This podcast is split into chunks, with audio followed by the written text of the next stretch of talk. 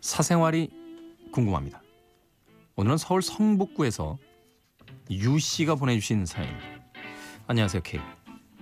저는 서울에 사는 21살 여자 아이입니다. 저는 19살 때부터 사회생활을 하다가 몇 개월 전 사직서를 냈습니다. 공부하고 싶은 분야가 생겼거든요. 대학에 입학해 국문학도가 되어서 국문학이 역사 속에서는 어떤 목소리를 냈고 앞으로 어떻게 우리의 목소리를 내야 하는지를 연구하고 싶어요.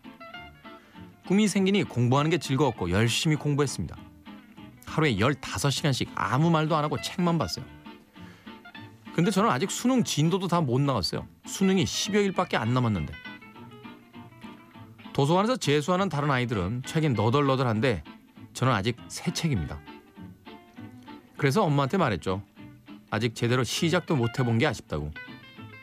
무엇보다 나는 꿈이 있어서 그 꿈을 꼭 이뤄야 쓰겄다고. 엄마는 제가 나이가 많아서 안 된대요. 친구들 다 졸업할 때 입학할 거냐고 그러시네요.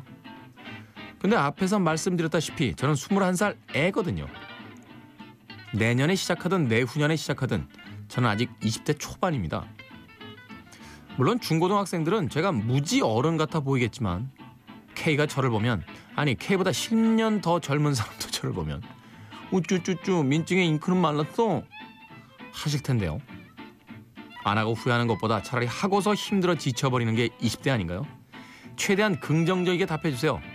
방송 나가면 엄마한테 들려주면서 다시 말씀드려보라고요. 근데 길어서 읽어주실지. 성북구의 유씨. 네.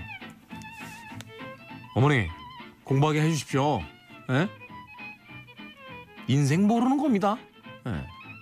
좀 늦게 시작했다고 계속 늦게 가라는 법이 없어요. 아니 본인이 공부를 하겠다는데 대한민국에서 공부를 하겠다는 걸 말리는 부모님은 아 여기 한 분 계시네. 제가 뭐 방송에서 늘 이야기 드리잖아요. 저 95년도에 학교에서 제적당하고요. 96년에 제적당했나? 2008년에 재입학했어요. 그때 제 나이가 거의 마흔 다 됐죠. 그래서 2009년도에 졸업했습니다. 진짜 학교 어렵게 다녔어요. 진짜. 애들이 저하고 한 20살 차이 나가지고요. 아저씨라고 그러고 막 교수님 수업 듣는데 교수님이 저보다 한 살 한 살 딱 많으세요.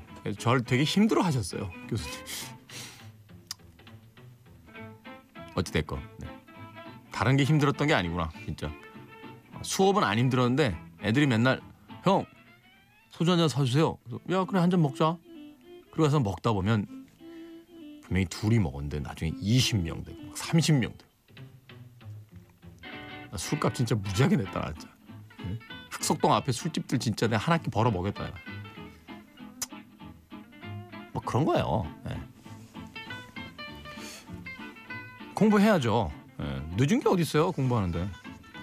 우리나라만 이렇게 물론 뭐 외국도 마찬가지겠죠. 어, 고등학교 졸업하면 바로 대학 그거 아니면 그냥 취업 이렇게 돼 있습니다만 외국 같은 경우는 일 한참 하다가도 대학에 다시 오죠. 예. 네.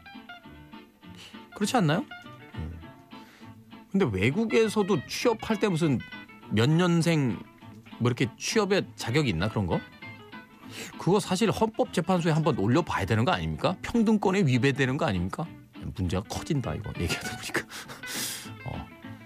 성북구에 유씨 대학 보내려다가 이건 사태가 커지고 있습니다. 지금 헌법재판소까지 나오고 공부합시다. 네. 공부는요 자기가 하고 싶을 때 해야 돼요 하고 싶을 때. 저도 생각해 보면 초중고 대학교까지 제가 공부하고 싶은 때가 한 번 없어요. 그러니까 성적이 그 모양이지 다 근데 제가 2008년에 복학했을 때요. 진짜 공부하고 싶었어요. 그리고 나서 뭐 대학원도 제가 4차 학기 다 수료했습니다만 야, 난 2008년에 한 학기 딱 이제 재입학해서 다니는데 그 전에 12년 정도 공부한 모든 걸 다 통틀어 12년이 아니구나.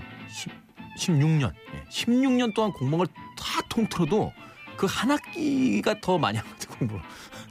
책도 그렇고. 예. 하고 싶을 때 해야 훅훅 나가요. 예. 그나저나 그냥 오래 붙으면 되는 거 아닌가? 어? 오래 붙자 그냥.